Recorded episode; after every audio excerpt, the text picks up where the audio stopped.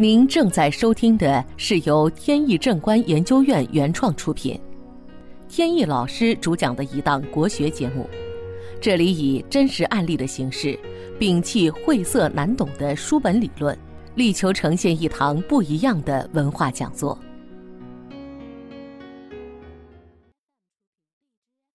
还是先解答两个小问题。一个呢是有网友问。说在家里呢摆一些花花草草的，有没有什么要求？大多数的盆栽植物呢，或者水培的这种植物呢，在家里边不会有什么害处。不过呢，肯定是不能过多的摆放。一个是要注意呢，带刺儿的不要摆放，还有呢，就是有藤蔓的不要摆放。因为呢，这类的呢都会破坏风水格局或者气场。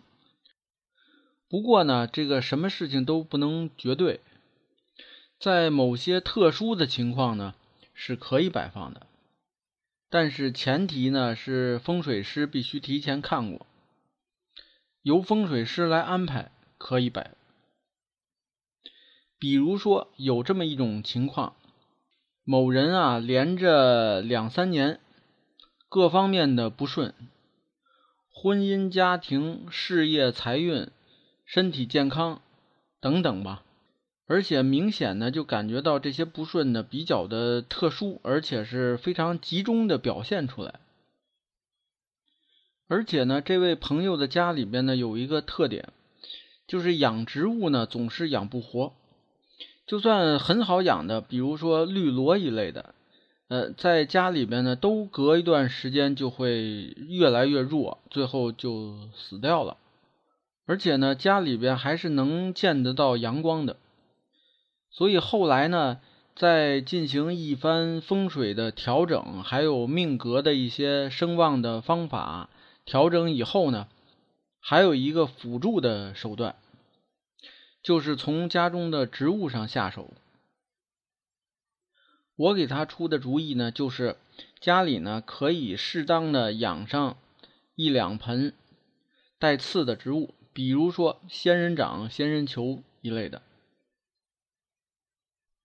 它的原理呢，就是因为它呢很多不顺利的事集中的爆发出来，这种爆发呢，如果单一的从流年运势、大运。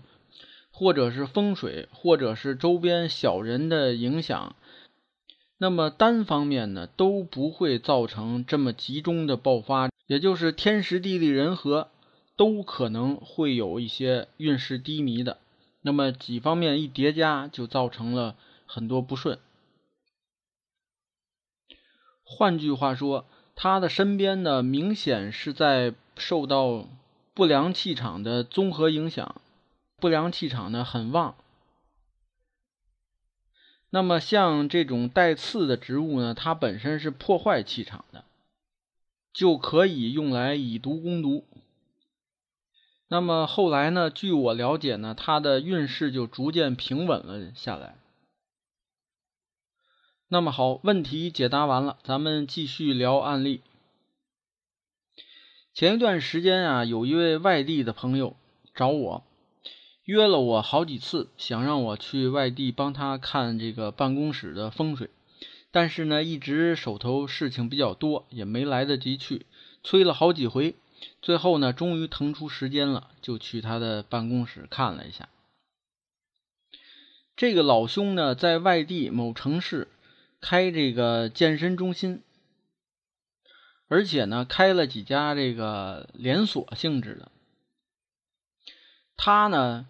有一个办公室，在他那个最大的那个店的旁边，楼下。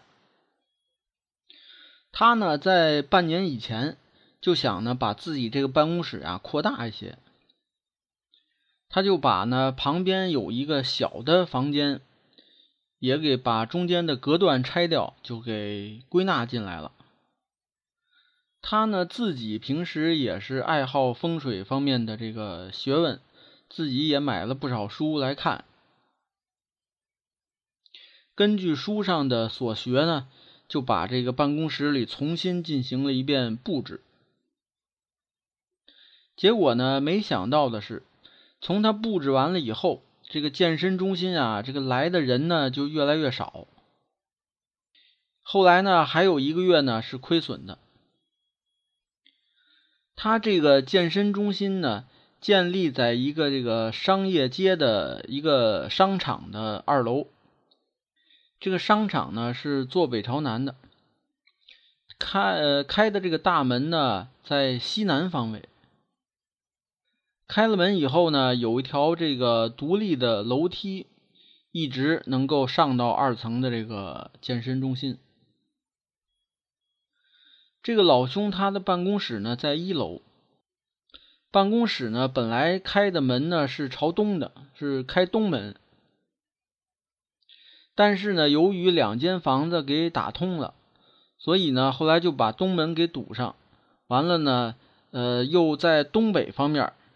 开了一个门，结果呢，东北方向呢有这个二黑星的煞星，代表了这个有疾病和这个事业的阻碍。结果跟这个老兄一说呢，他就恍然大悟，原来啊，这个生意啊各方面不顺呢，都跟这个大门有关系。那我就问他，你不是买了书，在书上看的吗？按书上调整的吗？他说不是，他看的那个书上啊，并没有写大门啊这种内部的这种格局上面的问题，只是写了呃外边的一些环境、道路啊、流水啊、靠山啊等等，还有内部的有些。煞气格局方面的一些问题怎么来调整啊？等等，但是呢，上面就没写这个大门的事儿，所以他也把这个问题忽略了。进到办公室里边，一个首先映入眼帘的呢，就是一个红木的大沙发，而且呢，这个沙发特别显眼，因为比较大，所以它呢占据了整个办公室呢很大的空间。甚至呢，把这个吧台挡了一半这个老兄呢，他喜欢花花草草，所以在屋子里摆了很多。进屋呢，就给人一种这个满眼都是绿色的这么一个感觉。这个绿色呢，应该有，但是一旦多了以后呢，会让人呢进来感觉到有一种压迫感、压压抑的感觉。而且呢，一看老兄的命格，这老兄呢是弱水命，而弱水命呢是忌讳木太多的，因为木多了呢会吸取他自身的这个气场，从而导致各方面的不顺利。所以我呢就建议他把这个沙发呀赶紧挪走，这样呢在他的班台前面。就出现了一个小的明堂，然后呢，在他座椅后边呢，还是还要挂上这个山水的风水画，让他的这个靠山的力量呢增强。再有呢，就是把这些植物啊，多数呢搬走，留上一盆放在他的财位上面。再有呢。东南方向有一个大的鱼缸，这个鱼缸位置不对，要移到北边去。然后班台下边呢铺上一个冷色调的地毯。再有呢，在他办公室进门的这个门框上边放上两串五帝钱。相信呢这些办法实施了以后呢，能够有一个比较大的改观。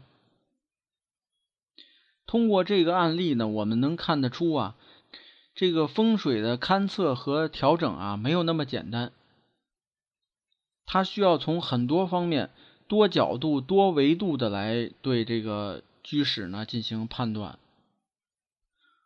如果这些维度或者角度你一旦漏掉的话，那个漏掉的一项呢，万一是一个关键一项的话。那么前面你看的所有的东西都白看。好，今天的节目呢到此结束。这档国学文化节目由天意正观原创出品，天意老师播讲。感谢大家收听，我们下次节目再见。